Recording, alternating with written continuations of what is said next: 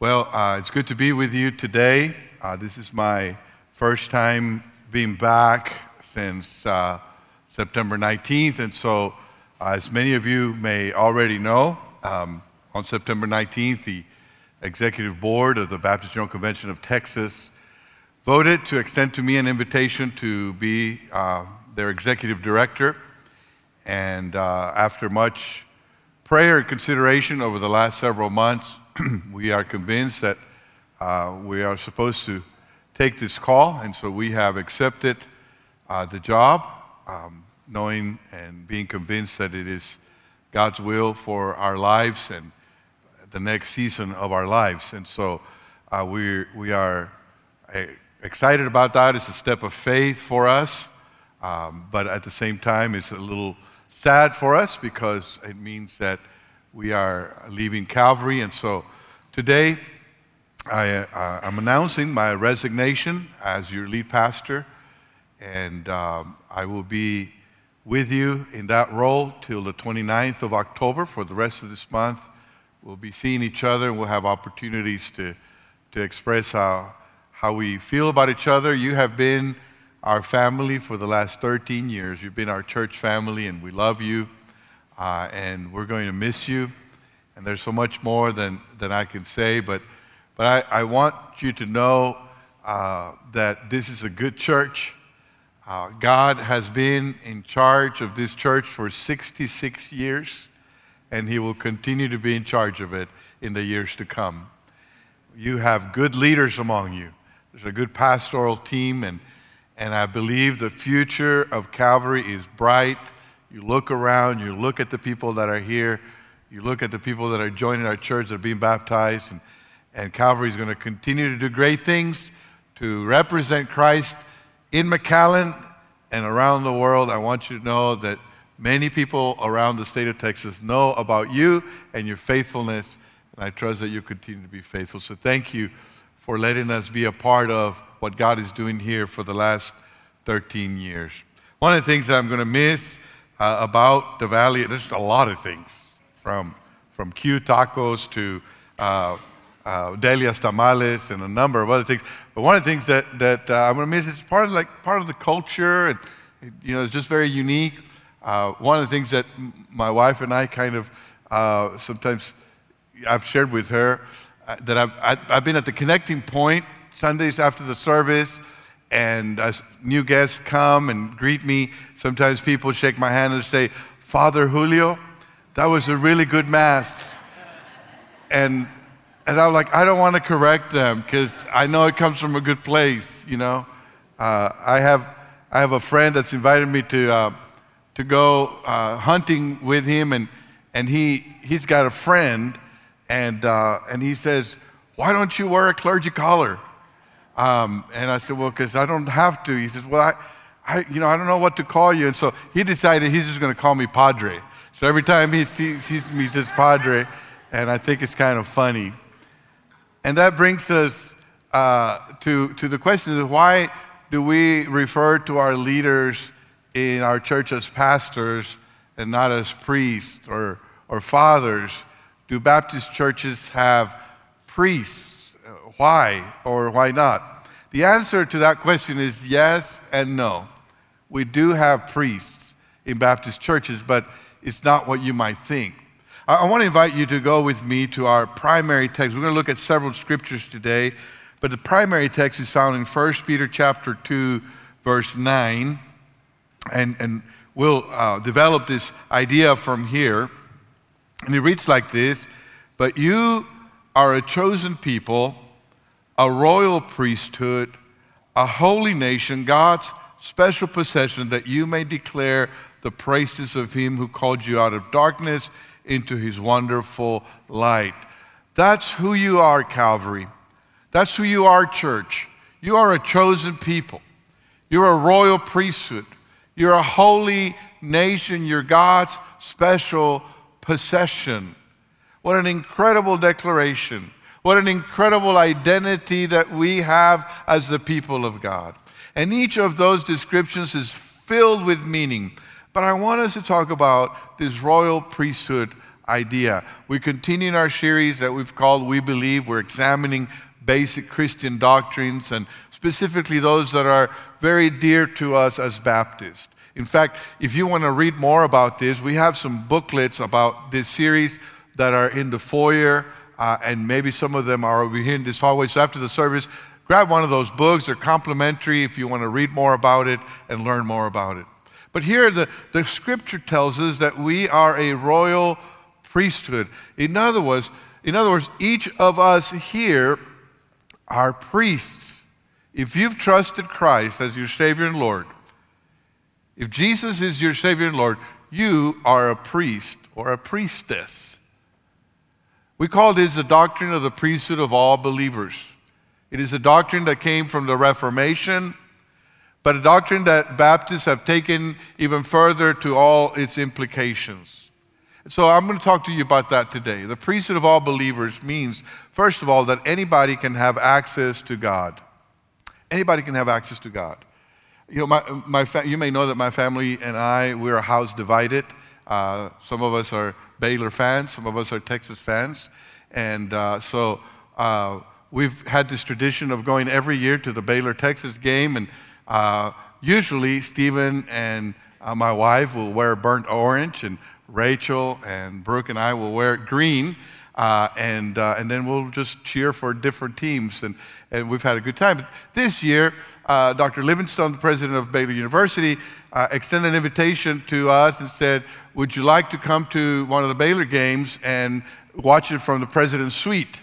And I had to think about that for like five seconds. And, and so we accepted the invitation and we went up there and we got this special barcode that we could park really close, like VIP parking.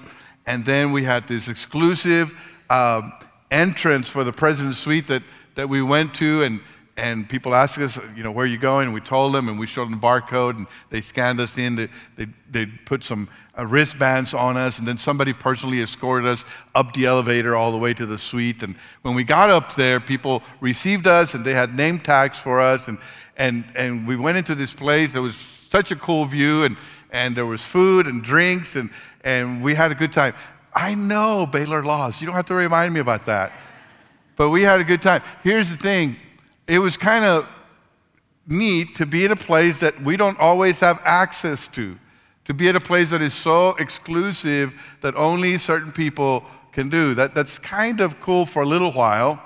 Um, but, but when we think about this idea of priesthood, priesthood is about access. See, God established the, the priesthood in the Old Testament. He wanted Israel to know that, that he is holy and that people can have access to him, but there has to be the right provision for a sinful people to have access to a holy God. Priests in the Old Testament were appointed by God, descendants of Aaron, and there were very specific instructions about how they should dress. Every, from their undergarments to their outer garments, every aspect of their dress had symbolism and had significance. And they had very specific instructions about purification rites and sacrifices. There were sacrifices that they were supposed to offer in a very specific way with very specific utensils in the temple. Some of them on special feasts, they, they added new things, uh, specific things for those feasts. And then there was this very special day that came once a year called the Day of Atonement or Yom Kippur. That, that's what was celebrated by Jews here just this past uh, Monday. And, and the temple also was filled with symbolism. The temple spoke about this idea of holiness and, and access to God through the right way. And the access to the various part of the temple was limited to certain groups of people. When you entered the temple gates, the first and most outer court was the court of the Gentiles. Gentiles who wanted to worship uh, the Jewish God, the, the God of Israel, could, could prepare themselves in a, in a particular way, and they could go. You see in this image the, the big uh, courts on the side. That, that's where the Gentiles could enter, but no further. And then you see a, a court, there, you see a golden door, and you see a court where, where the semicircle steps are. That's the court of women. Jewish women could go there and worship from there, but they could go no further than that. And then next was the court of the Jewish men. And, and, and men could go there, but, but uh, they couldn't go further than that. Where, where the altar was, that was the court of the priest. And only priests and Levites could minister there and, and offer sacrifices on behalf of the people. And they could enter the holy place in the tabernacle. The priest could. But beyond the holy place, there was a curtain that divided the holy place from the holy of holies, where the mercy seat of God was. The, the, the presence of God in all of its fullness dwelled there. And only the high priest could enter the Holy of Holies, and that only once a year on the Day of Atonement when he was sprinkled with the blood of a sacrificed bull. So there were these walls that were separating different people from having access to the presence of God, this elaborate system of sacrifices and temple divisions and priestly functions was a constant reminder to the people of Israel that God is holy.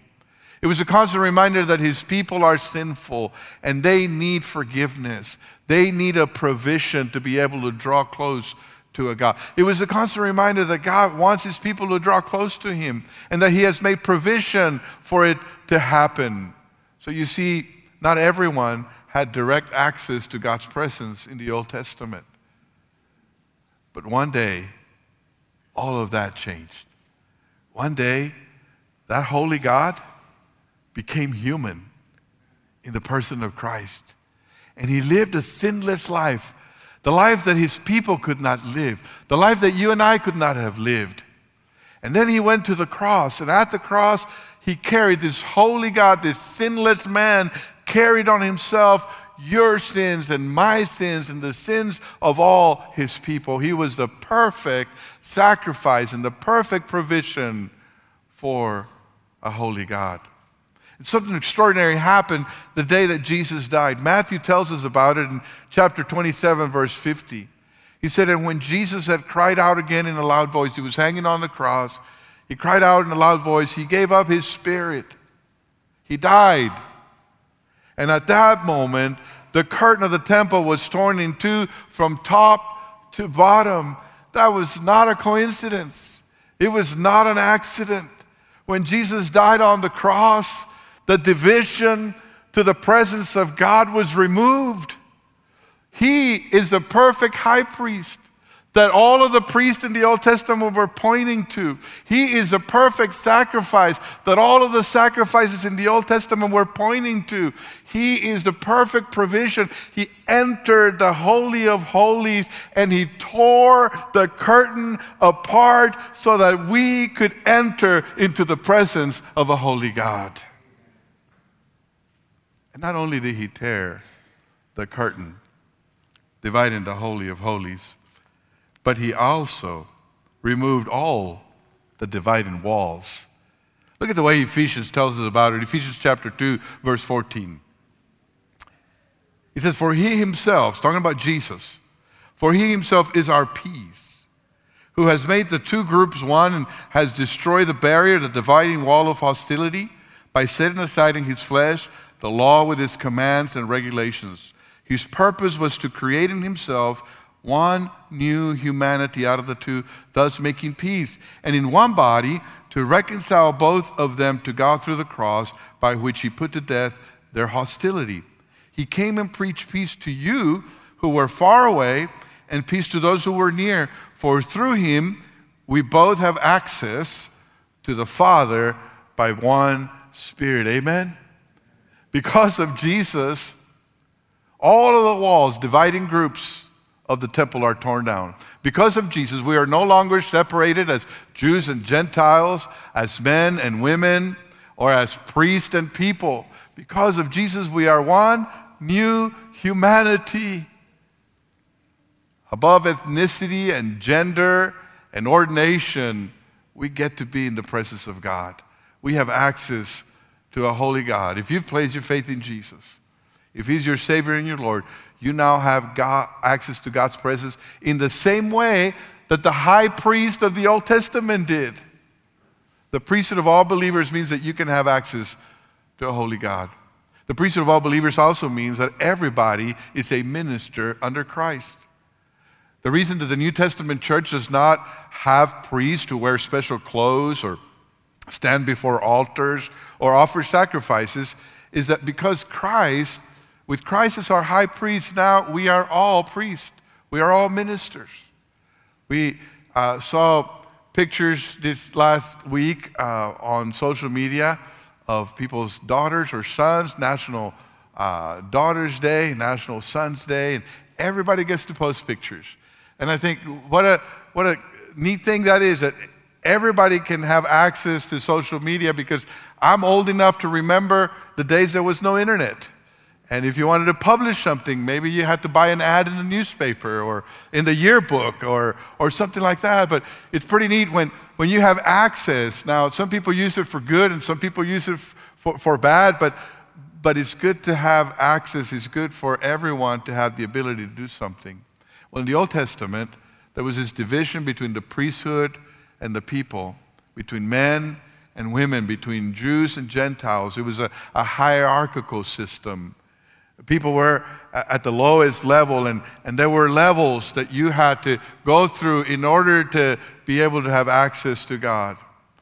But in the New Testament, because of what Jesus did on the cross, the division between priesthood and people has been removed. Every believer is a priest, every believer is a minister. Christ removed the hierarchy. We don't have a hierarchy. We have one new humanity, one level. We are children of God. We've sang about that today, and we have one Lord, one God. I love the way Galatians 3 26 talks about this. So in Christ Jesus, you are all children of God through faith. For all of you who were baptized into Christ have clothed yourselves with Christ. What better priestly garments than Christ Himself? There is neither Jew nor Gentile, neither slave nor free, neither male and female, for you are all one in Christ Jesus. So while the New Test, while the Old Testament makes a big distinction between priest and people, the New Testament does not. The church of the New Testament doesn't have that large distinction. The distinction in the New Testament church is, is not about who is a priest and who is not, but it's about what kind of spiritual gift you have. That every believer has been given a spiritual gift. Every believer has been given the Holy Spirit, and the Holy Spirit gives you a gift. And that gift, when you use it, you're ministering. You're, you become a minister of God's grace through your spiritual gift. The difference, the primary difference between a pastor and other believers, the primary difference is one of gifting. The pastor uh, has been gifted by the Holy Spirit to, to teach and and to lead and to shepherd. Uh, there are other things that come with that, I understand. But, but, but that is the primary difference. It's not this huge gap that sometimes we think exists. A pastor may, may have a calling and a gifting for being a spiritual leader, but it does not mean that the pastor has more access to God than the rest of the people. It doesn't mean that, that the pastor can have more of the Holy Spirit than the rest of the people. You know, I, I, we always kind of chuckle when we go to gatherings and there are a lot of people there and we're about to eat and somebody says, Who's going to pray? And some people say, Well, the pastor's here. He's got a direct line to God. And I'm like, Yes, I do, but so do you. If you're a believer, you, you have the same access I do. Now, I don't mind praying for the food because I'll make sure the prayer is short so we can get to eating. I already have my devotional this morning. I don't need to have it in front of you. Every believer can enter into God's presence directly through Christ. Every believer can possess the indwelling Holy Spirit, or possesses the indwelling Holy Spirit. Every believer can go to the scriptures and hear God speak to you. Now, we need to study the scriptures and, and, and we need to uh, learn together as a church uh, with the guidance of the Holy Spirit. But when you're alone at home and you open the scriptures, God can speak to you. God loves you. God wants you to come to Him. He wants you to have access to Him so that He can speak His love over you. That's the way that God established His church in the New Testament. The church in the, in the first century did not have this marked distinction between clergy and laity. In fact, they didn't have church buildings, they met in homes, and people had a word of encouragement or a word of teaching or a word of prophecy, which we call now preaching. And, uh, and they participated together as their spiritual gifts led them to worship and to speak to one another with psalms and hymns and spiritual songs. They understood that the Great Commission was given to every disciple, not just to pastors and missionaries. On the day of Pentecost, when the Holy Spirit came on the gathered believers in that upper room, Peter declared that what was happening was the ushering in of a new era that had been announced by the prophet Joel. Look at what Acts chapter 2 says about that. When people thought uh, maybe uh, these uh, apostles were drunk at 9 o'clock in the morning, uh, verse 16 of Acts 2, look at what Peter says is happening. He says, No. In other words, we're not drunk. This is what was spoken by the prophet Joel. In the last days, God says, I will pour out my spirit on all people. Your sons and daughters will prophesy.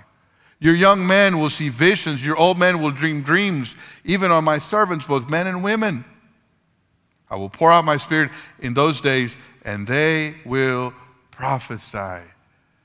Wow, what an incredible thing. In the Old Testament, only priests could minister at the altar. In the Old Testament, only prophets can speak the word of God. When they have a special anointing for a moment, they could declare the word of God. But in the New Testament, in the church where the day of Pentecost brought the Holy Spirit to us, every believer can proclaim the good news of Jesus Christ. Men and women, young and old, we get to be ministers of this gospel that has been entrusted to us. What a great privilege. One of the sad things that happened to the church around the fourth century was that when the Roman Emperor Constantine accepted Christianity and made it official, the state sanctioned religion. And when the, when, when the state sanctions religion, even when it's Christianity, it's a bad thing. It's bad for the state and it's bad for the church. When the Roman Empire sanctioned the church and make Christianity official, the church began to move away from the New Testament. Corruption started to, to come into the church. And one of the things that happened in that corruption was they reinstituted the Old Testament priesthood system, the reestablishment of a clergy that was hierarchical, making a huge separation between clergy and people, which, which was not meant to be, which was undoing the work of Christ at the cross and of the Holy Spirit at Pentecost. And I'm afraid, as I listen, as I look around, I'm afraid that today, in some Protestant circles, in some evangelical circles, there is a tendency to want government sanction of Christianity, to fall back into the same mistakes that we've made in history and then to have a big distinction between clergy and laity, between uh, those who are called for vocational ministry and every other believer. And we should not give in to that. That's not who we are as a New Testament church. That's not who we are as Baptists. And I will tell you this, I'll take a parenthesis here to say this. Whatever discussion that we may have about women pastors, and I'm not going to go into that topic right now, but let me just say this whatever discussion we may have about women pastors has to be against the backdrop of the priesthood of all believers. You may land in different places. I'm not going to preach about that. That's a big topic. But we cannot enter into that topic without first acknowledging the priesthood of all believers, including men and women. That's what 1 Peter 2 9 says that you all of you are a chosen people. All of you are a royal priesthood. All of you are God's special possession. If you're a Christ follower, then you're a minister. Are you using your spiritual gifts to minister to the church? Are you declaring the praises of Him who called you out of darkness into His marvelous light? Then, third, priesthood of all believers means that nobody should lord it over the conscience. The doctrine of the priesthood of all believers is closely tied with something we call soul autonomy. Soul autonomy essentially means that God has not relegated his lordship of the conscience to any human being. God is Lord of our conscience. And he has not delegated that to any king or governor or pope or priest or pastor or denomination. When the judgment day comes and you stand before God, the governor won't be there, the pope won't be there, the pastor won't be there. The only one that you'll stand before is Christ. He's your judge and he's your advocate. He's your Savior and He's your friend. And He's the one that your conscience is accountable to. He's the one that your soul is accountable to. The doctrine of the priesthood of all believers is in line with this that if Christ is our high priest, then no one else should be Lord of our conscience. No king, no governor, no other human being. Civic government has a responsibility to establish just laws to benefit all those who are governed. And we as Christians have the responsibility to obey those laws, to, to be lawful, law abiding citizens, unless it conflicts with the law of God. And pastors, they're supposed to teach us, exhort us, persuade us, even rebuke us, but they are not Lord over our conscience. They minister to our soul, but they don't lord our soul. When Paul writes to Timothy, he gives him instructions about how the church is supposed to relate to the world and civil government and, uh, and etc. It says, 1 Timothy chapter 2, uh, verse 1, he says this to him I urge then, first of all, that petitions, prayers, intercession, and thanksgiving be made for all people, for kings and all those in authority, that we may live peaceful and quiet lives in all godliness and holiness. This is good and pleases God our Savior, who wants all people to be saved and to come to a knowledge of the truth. For there is one God and one mediator between God and mankind, the man Christ Jesus. Paul says the church should pray for all people. We should be concerned about those who are not in already, who are not the people of God already. We should pray their salvation because God wants all people to be saved. And we should pray for kings and those in authority that we may lead peaceful lives, that they may come to know Jesus as well. But we have only one God and one mediator, Christ Jesus. We should pray and we should acknowledge that. You know, one of the things that has recently happened, uh, among many things, is uh, Governor Greg Abbott, uh, governor of Texas, has recently met with some pastors because he's campaigning about um, school choice or school vouchers, however you want to call it. But one of the things that really got our attention is that in meeting with some pastors, he's asked pastors in Texas to preach or to talk to the congregation about school choice on October 15th. Now, I don't know where you land on the idea of school choice and, or vouchers. Uh, I can tell you where Baptists land. I can tell you where I land, but I'm not going to go into that right now. I'm just going to tell you that the thing that concerns me the most is that a governor would tell pastors what to preach from the pulpit. I, I, I just, I'm just a little uncomfortable with that. Regardless of where you are on the issue of school choice, the concerning thing to me is that people who are elected as governors do not have the lordship over the church. Neither Greg Abbott nor Joe Biden nor anybody else is going to tell me what to preach to this church. That's between God and me and you as the church to whom I'm accountable. And we need to be remembering that. That the priesthood of all believers means that we have one mediator only, and his name is Jesus. No one else should lord it over our conscience. I'm so thankful for uh, Robert Reda and his leadership of the BSM at UTRGV and, and uh, the great number of leaders that are being developed there. Uh, recently, he posted a picture on his Facebook page of, of uh, baptisms that, that, were being carried out. You might recognize some of the people in the picture as people that come to Calvary. Not all of them come to Calvary. But I can tell you pretty much that, that as you look at these students and maybe uh, staffers that most of them, maybe with the exception of Robert, most of them are not pastors, are not ordained.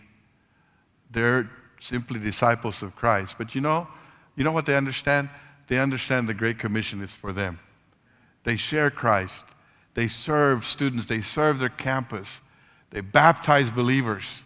They disciple them. They encourage them. And, and how great is that? They understand the priesthood of all believers. They understand that they are ministers and they get to be a part of the Great Commission with all of the privileges and responsibilities. And what a great blessing that is because many people have come to Christ through their ministry. And I want to tell you if you've not trusted Jesus as your Savior and Lord, then today you can make that decision. Today you can receive the forgiveness for your sins.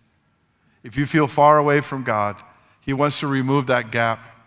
He wants you to have direct access to Him, and He's already made the provision through the death of Jesus on the cross. And today you simply have to come to Him in faith and say, I want Jesus to be my Savior and my Lord. In fact, when you do that, not only do you become a child of God, but you become a priest. You become part of a holy nation, of God's chosen people, of a royal priesthood, God's special possession. And we want to welcome you. So maybe that's the commitment you need to make today. Or maybe, maybe, just maybe, you as a believer need to make a commitment to live out your faith, to live out your priesthood, to exercise your privilege and responsibility as a priest and as a minister. Would you bow your head for just a moment and think about how it is that God is calling you to respond to His word today? Father, I thank you for your word. I thank you for Christ and what He did on the cross. I thank you, Father, for our salvation and how we can now have access to you because of Jesus. I pray that if there's any commitment that needs to be made here today, that, that Father, you would speak to the hearts, that your Spirit will convict, convince, convert as He feels led. In Jesus' name, Amen.